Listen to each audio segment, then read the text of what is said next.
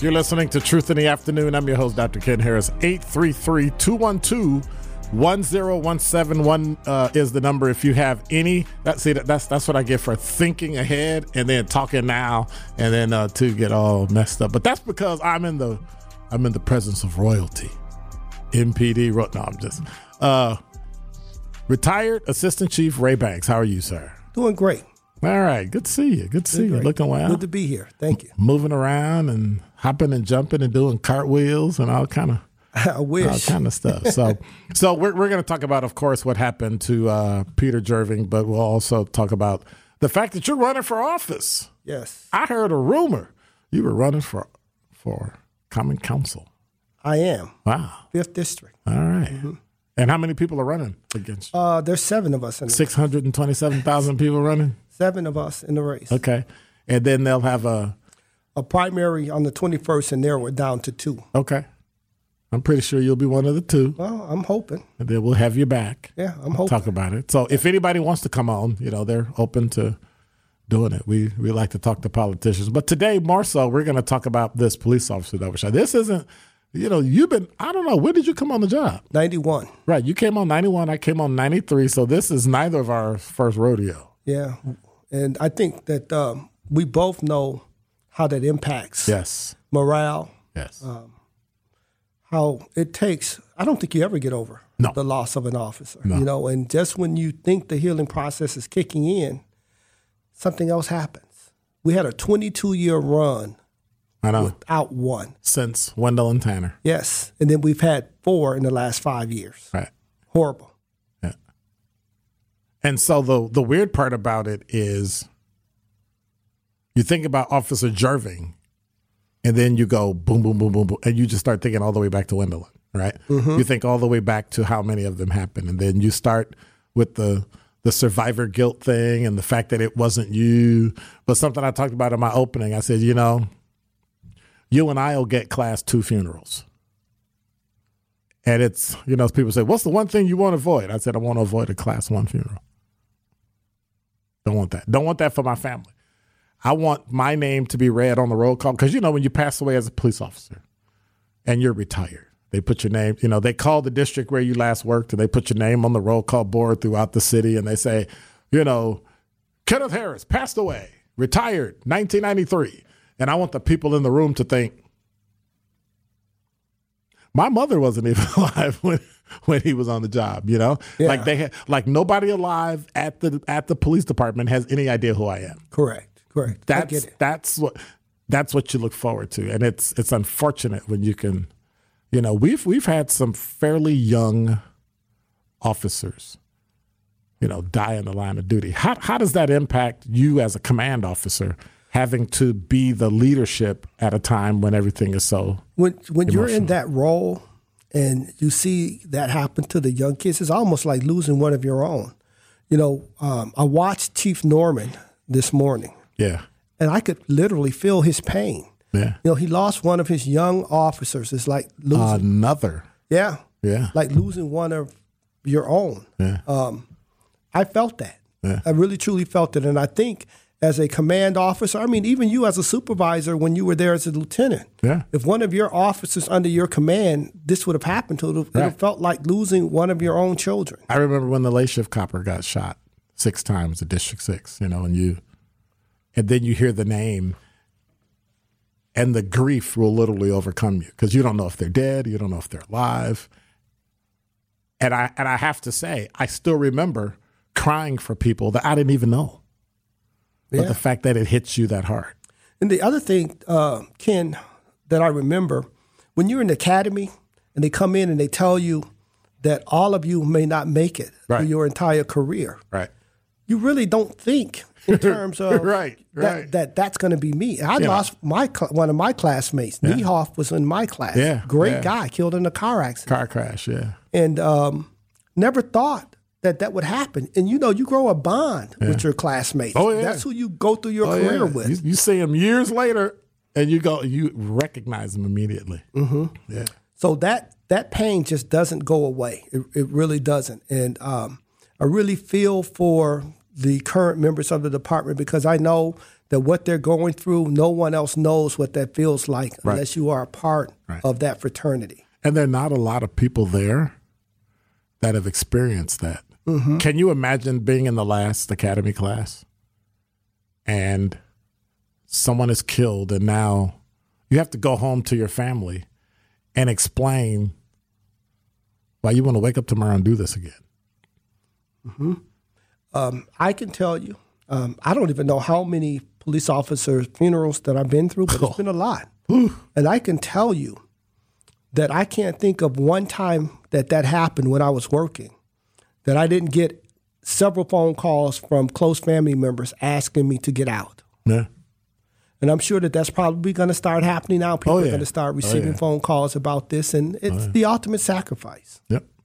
But it's it's something that uh, one thing the department has done over the years is bring in family members and have them go through training with the officer that this this is the emotional survival that your your loved one, male or female, is going to have to go through. Absolutely. And at that point, the the the race doesn't matter, the LGBTQ plus don't matter, the tall, short, all that gender, none of that matters when you realize that literally every time you put on your uniform and walk out the door, it might be your last time. Yeah. And we've known people that that's happened to. Absolutely. You know the um, the three before this one, I can recall just the bonding that happened because I had three in a year's time period, a little over a year's time period. Right. The complete bonding the officers had with each other. Yeah. Um, in fact, on one occasion for sure, there was an outside jurisdiction that came in to take assignments, so the officers Mm-hmm. Yeah. could continue to grieve Yeah. and get pat and try and help each other through this situation. I've never seen anything like that. It's it's unfortunate because um, people think tit for tat, right? They think, well, is this? Well, what about that? You know, the talking text line says, "I don't see any condolences when public servants murder tax-paying citizens." Well, how often does that happen? and and when it, do- I'm, I'm, I'll, I'll I'll let you address. I, you know, I hate when that's the storyline. right. It's a tragic situation whenever someone takes someone else's life in uniform or out of uniform. It's tragic. But when you have people that are going out there risking their lives every more every night, it takes on a different uh, perspective. Doesn't mean that uh, an officer killed in the line of duty is more important than someone else killed on the street, but certainly takes on a different meaning because of the fact that this is a person that put on a bulletproof vest, kissed his family goodbye, knowing that there was a possibility that this could happen. Most of us go through our lives that are not in law enforcement. We don't leave home thinking that we may never come back home. We Right. don't leave home preparing to be shot by putting on a bulletproof vest. It just takes on a whole new meaning. And I don't want to distract from if there's police officer misconduct and when that happens, please con- please condemn that conduct. Don't condemn everybody and don't condemn the profession. We don't live in a perfect society. Which do- is which is why we need the police. Absolutely. So I just I I just think that we need to understand the value of human life no matter where the life is coming from. Absolutely. And so when we come back, I, I want to talk about how how you perceive the public responding to these types of things when they happen, because the public, in my estimation, seems a bit indifferent. And so, if we're going to change this city, um, we'll we'll switch over in the next segment to you as public servant as an alderman, right?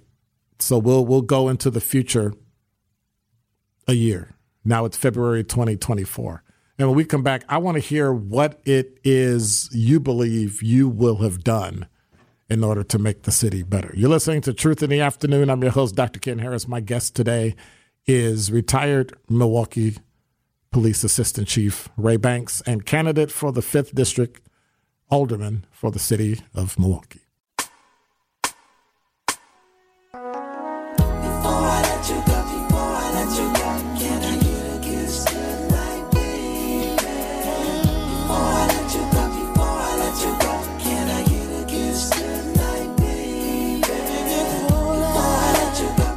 You're listening to Truth in the Afternoon. I'm your host, Dr. Ken Harris, 833 212 1017. I'm here with Assistant Chief Ray Banks who is also the 5th District Aldermanic candidate for the city of Milwaukee.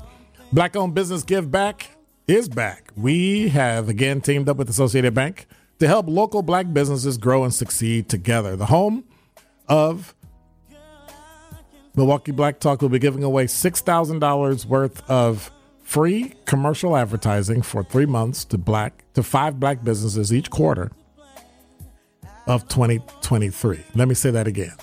The home of Milwaukee Black Talk will be giving away $6,000 worth of free commercial advertising for three months to five black businesses each quarter. To sign up, which is what I think is an incredible marketing opportunity, visit blackbusinessgiveback.com. That's blackbusinessgiveback.com. Let's rebuild our community's backbone through exposure on the truth. For official rules, head to blackbusinessgiveback.com, Associated Bank member FDIC. That actually sounds better than it was before. Like, you got like 30 days last time. This time you get three months. And I still can't sign up for it, can I, Kyle? Can't get it. See, I never get anything around here. I always try to. yeah. So before the break, we were we were talking about the community and what how how are we going to fix it? So you're you're, you're a candidate for fifth district, aldermanic district here in the city of Milwaukee. Instead of asking you questions, I'm just going to let you say what your platform is. Well, I'll start by saying that um, you use the term "fix it," and um, it's not synonymous with fighting um, with what we want to do to change. Right. And I'm looking to join the fight in trying to make a change in the city. And the word of the day for me and for my entire campaign, which you'll continue to hear me say, is collaboration. The city has has a uh, habit of working in silos, and I'm not just talking about uh, government, even private organizations and uh, nonprofits.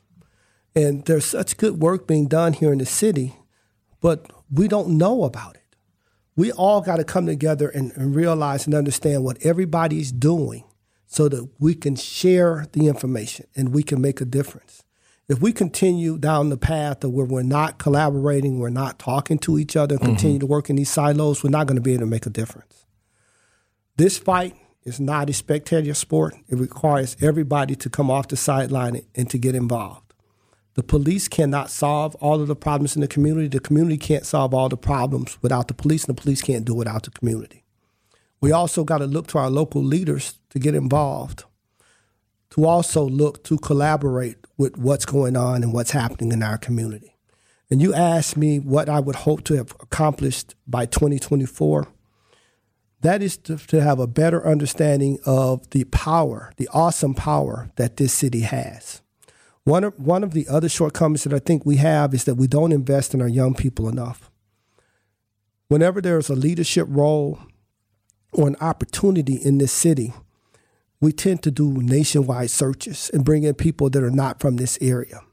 But when our children are going to school we praise them in grade school, middle school, and high school. But the moment they get out of high school, we send them off to college and other places because there's no opportunities here.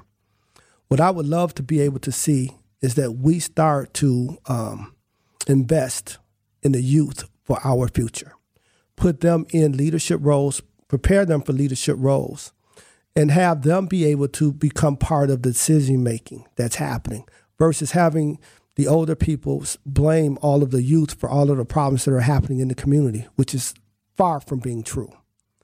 So, one of my goals is really to make sure that this collaboration starts to happen, where we really recognize all of the things that are that um, we're doing in this community, and everybody has some insight of where to go when there are issues and problems that are happening and not relying heavily on governmental agencies, including the police department, to solve all of the problems.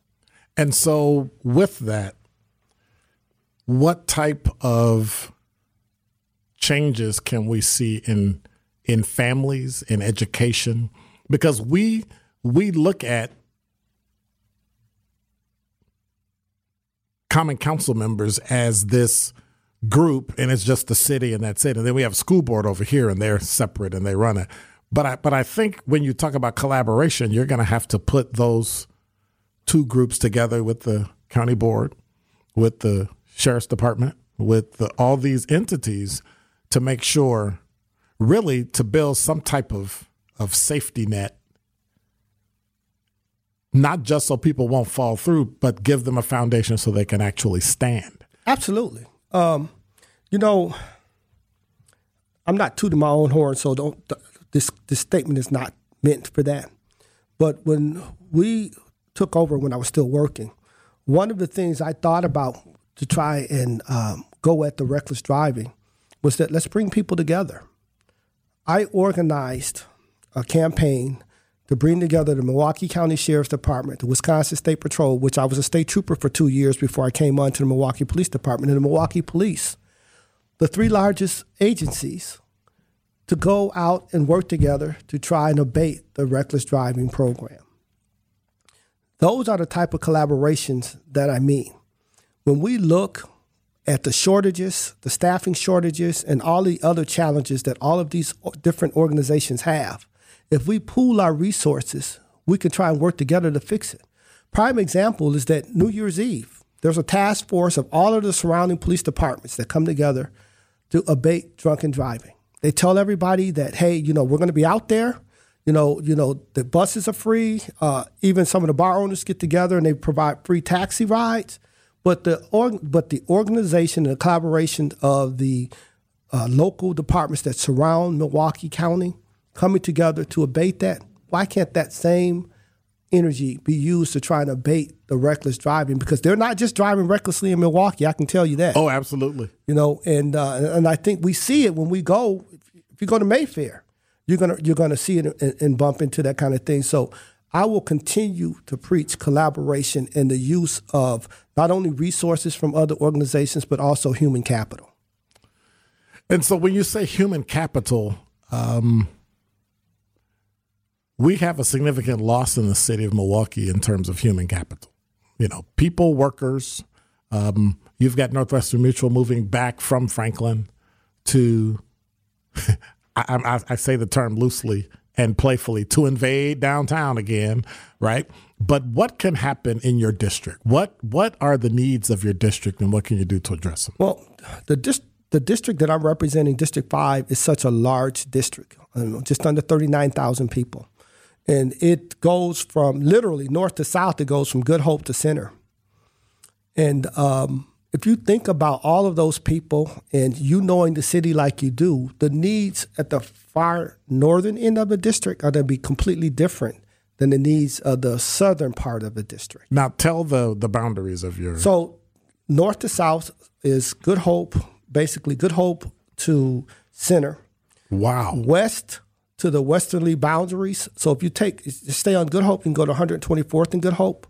And if you go south, it goes as far east as 76th Street.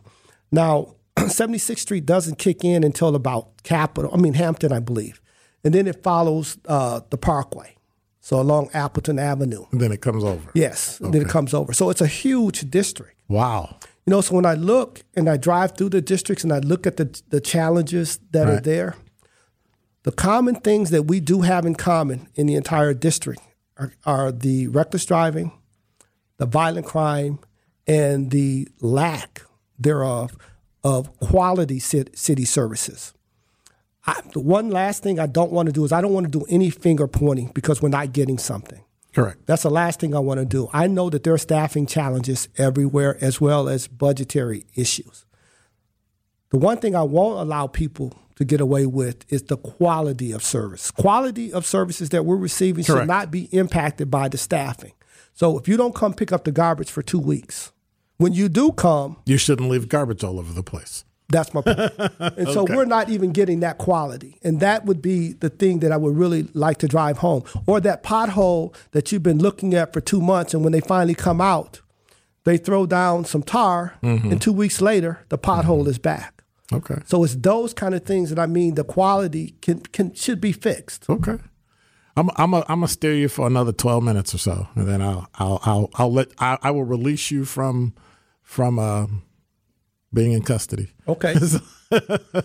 because I want to I want to dive into um, talk about the surrounding areas of of your district and and the collaboration that you might do with the other common council members as it relates to where the city's going in relation to neighborhoods. Yeah, I, you know, I don't from from my experience with Mm-hmm. working in uh, city government, you got to be able to collaborate and be a and be a team member. Right.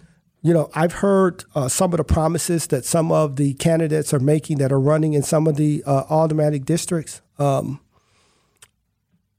I don't believe in making those promises because th- a lot of the promises are not realistic. And I know that they're not realistic. And I'm not trying to call anybody out on the carpet. But one of the things that I'm not going to do is make a promise that I know is not realistic or that I can't keep. I can promise to work with the other aldermen because that's the only way you're going to be able to get anything done. You're only one vote. So you got to be able to work as a as a uh, competent team member, and you got to do the right thing because it's the right thing to do. All right. Ray Banks, Assistant Chief, Milwaukee Police Department and 5th District Common Council. I'm always torn between alderman because I don't want to sound like, you know, alderman. But then again, that's the actual title from the state of Wisconsin that people still keep calling them older women. And I go, excuse me, yeah, that's not a title. So who knows? Another 12 minutes, we'll both get ourselves in trouble. Traffic, weather, and sports up next. You're listening to Truth in the Afternoon. I'm your host, Dr. Ken Harris. 833 212 1017 is the number. We're here with Ray Banks, retired Assistant Chief, 5th District Aldermanic candidate for the city of Milwaukee. So, Talking Text Line says, Will you be able to ask Mr. Banks on what his thoughts are about the children's prison that is being built on 76 near Good Hope? Does he support it or will he challenge it when he gets in office? Because that's that's the ninth district. That's, the, not the that's fifth. the ninth district, Right, right. and uh, the decision has already, Already been made. Yeah. You know, so there's I won't have an opportunity to um, say anything regarding it. But if you're asking if I support it, um, the constituents that I have spoken with, even in the fifth district, are against it. And my job is to represent the district. So I would have to be against it based on you know What your the- constituents are what saying. the constituents are saying. Right. And so really when you think about it, there were there were comments made about how you know, the the people that would be in it would be closer to home. And I'm thinking to myself, are you making an assumption or prediction that only black kids are gonna commit crimes? Now granted, it's only 33 beds. So for me, I'm wondering why are we building it in the first place? Because if you're only housing 33 beds and you can average about 100 or 200 kids, what are we doing? Yeah, that's a difficult question, Ken, because I think both of us know, uh, based on our law enforcement experience, Yeah. that that's not nearly enough to cover for what the need might be. The other thing that I thought is that if you're going to look at uh, the the budget and the cost associated with this, would it not be cheaper to provide transportation for families to visit at a different location versus building this facility? I don't know because I've never done any real research into it. But I that was just one of the things that that I thought about initially when I heard that the primary reason was to bring them closer to their families. That didn't make any sense to me. And I think personally, it's an insult to the black community to assume that all the criminals and juveniles around here are going to always be black Or even from the city of Milwaukee. or from the city of Milwaukee Yeah. because I know a lot of white kids that I've arrested on working on the side. So I started my career at District 6. I ended my career at District 6. And the majority of people we arrested did not look like me and were not Hispanic. And so somewhere, and and and I'll, I'll be honest, even though I'm part of the media, I blame the media for presenting things in an incomplete fashion. Yeah. Not, I, I think the overall issue still remains that the residents and the people that are going to be impacted the most by it are against it. Right. You know, and their voices should be heard. You know, for people that don't live that don't live around that area that won't be impacted by this Right. that are making these decisions, I don't think that that's right. I think the voices of the folks that are going to be impacted the most by it are the voices that should be heard. And the weird thing about it is it's a state institution. It's on state property. So they can put it where they want to put it. But you know they had input from the city. Yes. So it's unconscionable that our city leadership would have allowed that to happen without saying, "Hey, that's great. Where's the one you're building on the south side? Yeah. On not on the near south side, but all that open land you have down in District Six near College that's just sitting there. Let's let's build some stuff in there. But that goes back to what I was saying that um, it's real easy to be on the sidelines and say, let's put it here as long as it's not in my backyard. But the people whose backyard that it's being put in are being ignored. Yeah, That's the that's the my biggest issue with this that the folks who are impacted the most are not being heard or listened to. Well, it's funny because the the talking text line somebody said no, the juvenile facility should be at the top of Wisconsin near the UP, not to make it easy for your family and friends to come visit you like it's camp. It, it, it's a little different um, Yeah. with juvenile detention centers. It's really focused on rehabilitation, unlike the adult system. Really, is, Which is for- focused on punishment. Right. So the rehabilitation part of the juvenile uh, detention center focuses on bringing and building families back together. So I get the focus and the purpose of that. The county somebody somebody put in here. I don't know if it's true. Somebody said currently incarcerated, the county is paying four hundred fifty thousand dollars per child per year. The number incarcerated is twenty. But I don't know what that means. I don't, I don't have context. And I don't Four have it. hundred and fifty thousand. That's that sounds. There's no way they're paying four fifty. Something like that. But but I, it's it, it's important to understand that these are children. Yeah, they're fifteen. That's a whole other show about how you and how the media. Um, I'm, I'm trying to think of the right word I want to use. Um, ad, ad, adulting children, making them seem to be calling children men at age 15, 16 years old, calling girls women, treating them like adults, calling the police on them, things like that. Uh, there was a recent story about a nine year old who was catching lightning bugs that were that were the kind that were destroying stuff and so she thought she'd catch them so she was literally that. she created loves chemistry created her own bug killing spray and was testing it somebody called the police on her Yeah, I saw that. Um, one of the things, though, Ken, that um, is happening is that we're seeing young people committing more violent crimes than we've ever seen in the history of this department, history of this city. I'm sorry, and I think that there has to be a focus on that. yeah You know, you figure we had a 10 year old that killed his mother. We have 13 year olds that are that are shooting and being part of carjackings, shootings. Uh, running running people over when you steal cars and all yeah, so so they're committing adult like crimes.